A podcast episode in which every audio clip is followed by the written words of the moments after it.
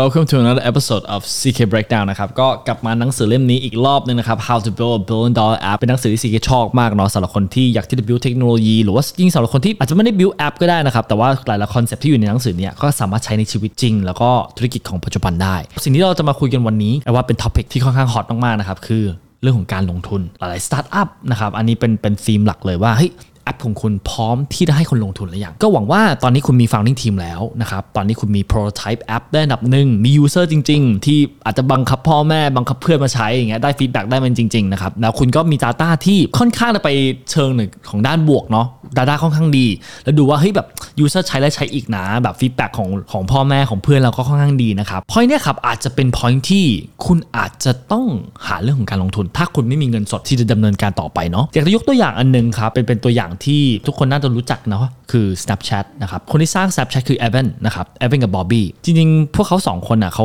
ออกมาจาก college ออกมาจากมหาลัยไม่มีประสบการณ์เลยซึ่งแอปอันนี้จริงๆตอนที่เขาเริ่มต้นน่ะยังเป็น MVP อยู่เลย MVP คือ minimal viable product ซึ่งจริงๆมันแบบ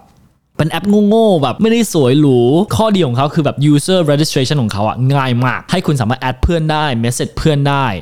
แล้วก็สามารถส่งรูปนะครับคนอาจจะจำได้นะครับช่วงเวลาที่ Snapchat แบบดังๆนะครับคือแบบ10 วิภายใน10 วินี่คือหายไปเลยนะครับซึ่ง minimal viable product เนี้ยมี data ที่ค่อนข้างดีเพราะว่า user ส่วนใหญ่ก็คือเพื่อนของเขาที่มหาลัยก็คือ activation นี่คือแทบร้อยเลยเพราะพวกเขาก็น่าจะแบบบังคับเพื่อนให้ดาวน์โหลดเนาะแล้วพอเพื่อนดาวน์โหลดปั๊บเขาก็เห็นว่าเฮ้ยเพื่อนนี่ก็ใช้กับกันและกันค่อนข้างเยอะในระดับนึงเนาะ retention rate ก็ค่อนข้างสูงทำให้แบบ user แบบยิ่งใช้ยิ่ง active ขึ้นเรื่อยๆเป็น point ที่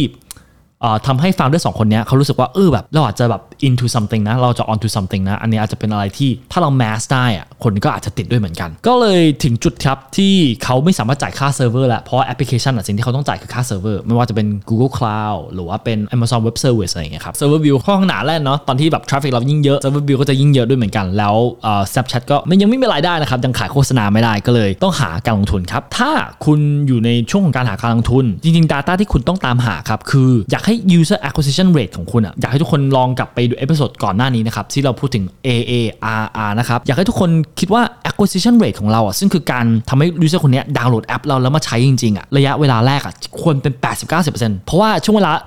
ระยะเวลาแรกคือตอนที่เราแบบบังคับเพื่อนบังคับครอบครัวแต่ถ้าครอบครัวกับเพื่อนยังไม่ดาวน์โหลด 80-90% มันแปลว่าแบบคนปกติที่ไม่รู้จักเราก็ยาก 80-90% เป็นสิ่งที่เราควรที่ achieve ได้ครับในช่วงแรกนะครับแล้วก็ activation ควรเป็น 50% 50% ของ 80-90% ของการดาวน์โหลดทำไมครับเพราะว่ากลุ่มเรานี้คือเพื่อนกับครอบครัวเราคนที่เรารู้จักคนที่เรารักยังไม่อุดหนุนเราเลยโหแบบเราจะไปหวังอะไรกับคนที่แบบอยู่ข้างนอกครับก็เลยอยากให้ activation percent ครับกับ acquisition percent ครับค่อนข้างสูงในระยะแรกๆนะครับเพื่อที่จะแบบเราจะได้มี solid data ที่ไป back ตอนที่เราคุยกับนักลงทุนเนาะแล้วก็ revenue แน่นอน revenue ถามว่าจำเป็นไหมมันแล้วแต่modelของคุณครับเหมือน Snapchat Instagram แน่นอนค่อนข้างยากแต่ถ้าคุณเป็น marketplace ถ้ามี revenue มันเป็นโบนัสอันดับหนึ่งครับก็เป็นเรื่องดีครับพูดถึง types of investor ไอ้ว่าอันนี้น่าจะเป็นสิ่งที่ทุกคนอาจจะสงสัยนะครับแบบแรกเลยคือ angel investor ซึ่งInvestor ส่วนใหญ่ก็จะเป็นคนปกตินั่นแหละจริงๆส่วนใหญ่มักจะเป็นแบบพวกเพื่อนกับครอบครัวที่มีเงินนะครับยอมให้เงินก้อนแรกไปที่จะไป Kickstart App ตัวนี้นะครับ Angel Investor ซึ่ง Angel Investor คนนี้จริงๆส่วนใหญ่นะครับส่วนใหญ่ในเชิงของ Stat เนาะคือเขาไม่ได้หวังกำไรหรอกแต่เขาลงทุนกับตัว Founder ถ้ามองในภาพใหญ่นะ Angel Investing นี่คือโคตรไม่ make sense เลยเพราะความเสี่ยงสูงลงทุนตอนแบบแอปยังไม่เป็นรูปเป็นร่างแหละ user ยังไม่มีจำนวนเยอะเลยแล้วสตาร์ทอัพส่วนใหญ่ก็เฟลด้วยเนาะก็คือแบบความเสี่ยงสูงมากแถมเงินเขาคือเสียคนเดียวก็เลยส่วนใหญ่จริงๆแล้วมันเหมือนการกุศลมากๆเลยนะครับก็เลยถ้าเรามี Angel Investor ก็ขอบคุณเขามากเอาเขา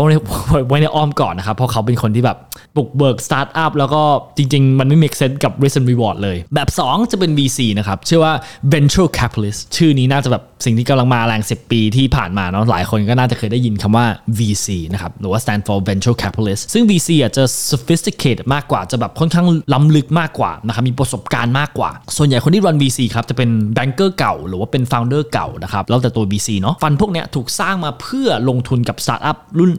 early startup เพื่อแลกเปลี่ยนเรื่องของ ownership ก็คือหุ้นของตัวสตาร์ทอัพแล้วมีแพลนว่าอยากที่จะ exit ประมาณโดยเฉลี่ยนะครับอยู่ที่7 ปี exit คืออะไรครับ exit คืออาจจะขึ้นตลาดทรัพย์หรือว่าอาจจะขายให้อีกบริษัทหนึ่งนะครับแต่ว่า VC เขาจะลงทุนแล้วเขาหวังว่า7 ปี เขาจะได้กำไรบวกกับต้นทุนกลับมานะครับอันนี้เป็นส่วนใหญ่ที่ VC ดีไซน์ไว้แน่นอนเหมือนกับ Apple นะครับ Apple ปกตินะครับมันก็มี VC ที่ดีกับ VC ที่ไม่ดี VC ที่ดีคือ VC ที่มี portfolio ของตัวเองอยู่แล้วนะครับก็คือเขาลงทุนกับหลายๆ startup อยู่แล้วนะครับแล้วก่อนที่เขาลงทุนกับอยู่เขาก็ต้องคิดแล้วว่าถ้าลงทุนกับอันเนี้ยสามารถ combine กับ startup ที่เขามีอยู่ในมือยังไงได้บ้างนะครับถ้า VC ที่ดีเขาจะพยายามแนะนำให้อยู่กับ startup ผู้อื่นนะครับเพราะจริงๆการเป็น founder อยู่จะมีปัญหาที่ไม่ค่อยมีคนเข้าใจนอกเหนือจากว่าเป็น founder กันเองนะครับเขาจะเข้าใจกันแล้วว่าเป็นธุรกิจระหว่างธุรกิจกับธุรกิจก็อาจจะสามารถcombine synergize กันได้ทำให้แบบกันและกันดีขึ้นนะครับก็ VC ที่ดีจะสามารถที่จะ connect portfolio ของตัวเองให้มาพูดคุยกันและกันนะครับเพราะ VC ส่วนใหญ่จะเป็น banker เก่าหรือเป็น founder เก่าหรือมีประสบการณ์ในการลงทุนกับ startup หรือ run startup หลายๆแบบนะครับแล้วเขาก็จะมีคำแนะนำครับที่ดี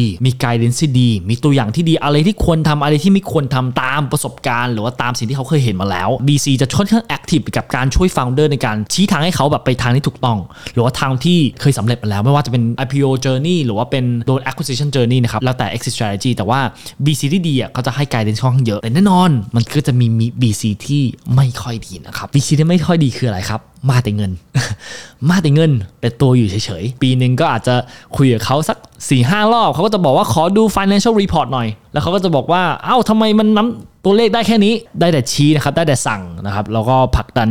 ให้เราโตนะครับคำว่า growth เป็นสิ่งที่เขาก็จะพยายามผลักดันไปเรื่อยๆหรือว่าผลักดันให้เรา raise fund เรื่อยๆโดยที่แบบไม่ได้แคร์จริงๆว่าข้างใน operation เป็นยังไงไม่ได้แคร์จริงๆว่าจริงๆเราพยายาม build อะไรอยู่หรือว่าทิศทางของเราสิ่งที่เราพยายามที่จะ build ความฝันของ founder คืออะไรอันนี้คือตัวอย่างของ VC ที่ไม่ดีนะครับ VC ที่มาแต่เงินนะครับแต่ตัวอยู่เฉยๆถ้าจะไม่ค่อยทำอะไรเลยแต่ว่าชี้อย่างเดียวชี้แล้วก็สั่งอย่างเดียวก็อันนี้จะเป็นตัวอย่างที่ VC ที่ไม่ดีนะครับก็อยากให้ทุกคนระวังเนาะสตาร์ทอัพหลายๆเจ้าจริงๆ VC ที่ไม่ดีอ่ะมันก็มีส่วนในการทำให้สตาร์ทอัพล้มเหลวเพราะว่าหลายๆ founder ไม่สามารถทำในสิ่งที่ตัวเองชอบดันต้องทำในสิ่งที่ VC บังคับเนาะไม่ว่าจะเป็นสิ่งของทำไงให้เติบโตมากขึ้นทำไงขายหุ้นไป raise fund อีก round นึงอะไรว่ากันไปเนาะแล้วอยากให้ตอนที่เราเลือก VC อ่ะไม่อยากให้เราเลือกเฉพาะแค่เงินอยากให้เราเลือกตัวคนด้วยสำคัญมากๆนะครับเพราะว่าหลังจากถ้าเขาถือหุ้นของเรา 30% 40% อ่ะเราก็อยากให้ 40% 30% เนี่ยคนที่ถือหุ้นของเราก็ work hard สำหรับ startup ของเราเหมือนกันนะครับไม่อยากให้เขาอยู่เฉยๆเมื่อนั้นคุณก็ค่อนข้างที่จะโตยากนะครับอีก option นึงคือ accelerate หรือ incubate นะครับซึ่งอันนี้จะเป็นโปรแกรมส่วนใหญ่จะเป็นโปรแกรมนะครับมีระยะเวลา fix ที่ห้อง fix อาจจะเป็นปีนึง6เดือน2ปีเลยว่ากันไปนะครับเขาจะมี startup อีกหลายๆเจ้านะครับที่รวมตัวมาด้วยกันแล้วก็จะมี mentor บางที่ก็จะมี office space ด้วยให้ทาง startup เพื่อที่จะ support startup นะครับเหล่านี้เขาจะแบบเขาต้องลงทุนแหละแต่ลงทุนเงินอาจจะไม่ได้สูงมากแต่ว่ามันก็ดีกว่าไม่มีนะครับดีอย่างน้อยให้เราหายใจได้บ้างนะครับแล้วก็จะพยายาม connect กับอยู่กับ startup หลายๆหรือว่าแบบ corporate client หลายที่อาจจะเป็น CVC ด้วยเหมือนกัน CVC คืออะไร CVC คือ Corporate Venture Fund นะครับก็คือว่าสมมติว่า VC คือเป็นฟันที่ลงทุนกับ startup โดยเฉพาะใช่ไหมครับ CVC คือ U คือบริษัทแต่ว่า U ก็มี VC ภายใต้บริษัทด้วยเหมือนกันอย่างเช่น Google เงี้ย Google VC ภายใต้ Google ก็คือ CVC หรือว่าสิงเงี้ยสิง VC ภายใต้สิงก็คือ CVC นะครับอันนี้ก็จะเป็นอีกช่องทางนึงในการหา connection ให้เพิ่มแล้วก็มี benefit หลายๆอย่างที่ Incubate เขา offer นะครับ Top 3 โปรแกรมนะครับตอนนี้ก็จะมีสำหรับตัว Accelerate กับ Incubate โปรแกรมเนาะก็จะมี Y Combinator Tech Star แล้วก็ Seed Camp นะครับก็สำหรับคนที่สนใจก็สามารถศึกษาได้เพิ่มนะครับอีกอย่างนึงที่ CK อยากที่จะแอดตรงนี้นะครับคือความแตกต่างของ Convertible Note กับ Ownership การแลกเปลี่ยนหุ้นของ Equity นะครับซึ่งอันเนี้ยแปลว่าหลายๆคนน่าจะเคยได้ยินมาก่อนหรือว่าตอนนี้กำลังมีนักลงทุนเสนอเนาะตอนนักลงทุนอ่ะตอน Early Stage ขนาดนี้ครับนักลงทุนจะลงทุน2แบบด้วยกัน1คือแลกเปลี่ยนด้วยหุ้นก็คือผมลงทุนสมมุตินะล้านนึงแต่ขอ 10% หรือผมจะลงทุนล้านนึงแต่ว่าล้านนึงเนี้ยเป็นหนี้แต่เขาขึ้นชื่อว่าเป็น convertible note ก็แปลว่าผมสามารถ convert ไอ้ล้านหนึ่งเนี่ยเป็นหุ้นได้ในอนาคตถ้างั้นข้อดีข้อเสียมีอะไรบ้างครับระหว่างนักลงทุนกับ startup เดี๋ยวเริ่มมาที่นักลงทุนก่อนแล้วกันครับนักลงทุนถ้าลงทุนกับตัวหุ้นก่อนสมมุติว่าไอ้ลงทุนล้านหนึ่งได้ 10% ข้อดีคืออะไรครับข้อดีคือไอ้ได้ valuation ที่ต่ำลงก็คือ valuation ตอนนี้ก็คือ value ของบริษัทตอนนี้อาจจะเป็น$10 ล้านและไอ้ได้ 10% คือ$1 ล้านใช่ไหมครับแต่ว่าถ้าเป็น convertible note ก็คือว่าไอ้จะสามารถ convert ได้ round ถัดไปก็แปลว่าถ้ามี round ถัดไปสตาร์ทอัพคนนี้อาจจะเป็น valuation อาจจะจาก10ล้านกลายเป็น100ล้านไปแล้วก็คือไอ้ก็ไม่สามารถ convert เป็น 10% ได้อีกแล้วไอ้จะ convert ได้แค่ 1% นะครับอันนี้อาจจะแตกต่างกันนะครับเพราะจำนวนเงินมันแตกต่างสำหรับตัว investor นะครับข้อเสียคือ upside น้อยกว่าเยอะมากถ้าลงทุนเป็น convertible note แต่ว่าข้อดีของการ equity คือ upside เยอะกว่าเยอะมากถ้าลงทุนเป็นแลกเปลี่ยนของตัวหุ้นนะครับแต่ว่าข้อดีของ convertible note คือความเสี่ยงน้อยกว่าเพราะว่าตอนที่ธุรกิจนึงล้มเหลวครับเขาต้องขาย asset ของทั้งธุรกิจเพื่อที่จะมาชำระเจ้าหนี้ก่อน ก่อนที่จะเป็นผู้ถือหุ้นก็เลยถ้าอยู่เป็น convertible note holder อ่ะอยู่จะมีสิทธิ์ได้เงินก้อนนี้ก่อนสมมติว่าลงทุนไปล้านนึงแล้วผู้ถือหุ้นลงทุนไป10ล้านลงทุนไปล้านนึงเป็นหนี้แต่ว่าอีกผู้ถือหุ้นคนที่อื่นลงทุน10ล้าน10ล้านเป็น equity นะครับแล้วถ้าธุรกิจนี้ล้มเหลวไปแต่ขายทั้งธุรกิจอ่ะได้แค่ 800,000 ก็คือผู้ถือหุ้นเนี่ยจะได้ 800,000 เต็มๆเลยแล้วลงทุนที่ลงทุนไป10ล้านที่เป็น equity อ่ะไม่ได้อะไรเลยได้ศูนย์นะครับความเสี่ยงของ convertible note อ่ะจะน้อยกว่าแล้วข้อดีล่ะข้อดีกับข้อเสียของ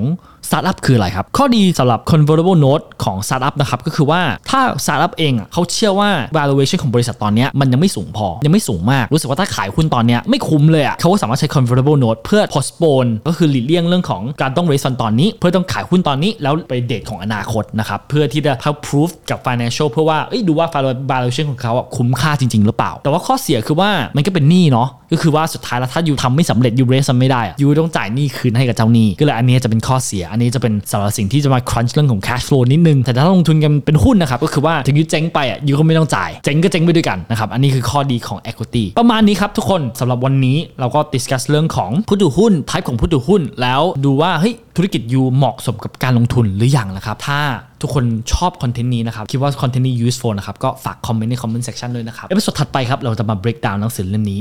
มากขึ้นไปด้วยกันครับขอบคุณมากครับ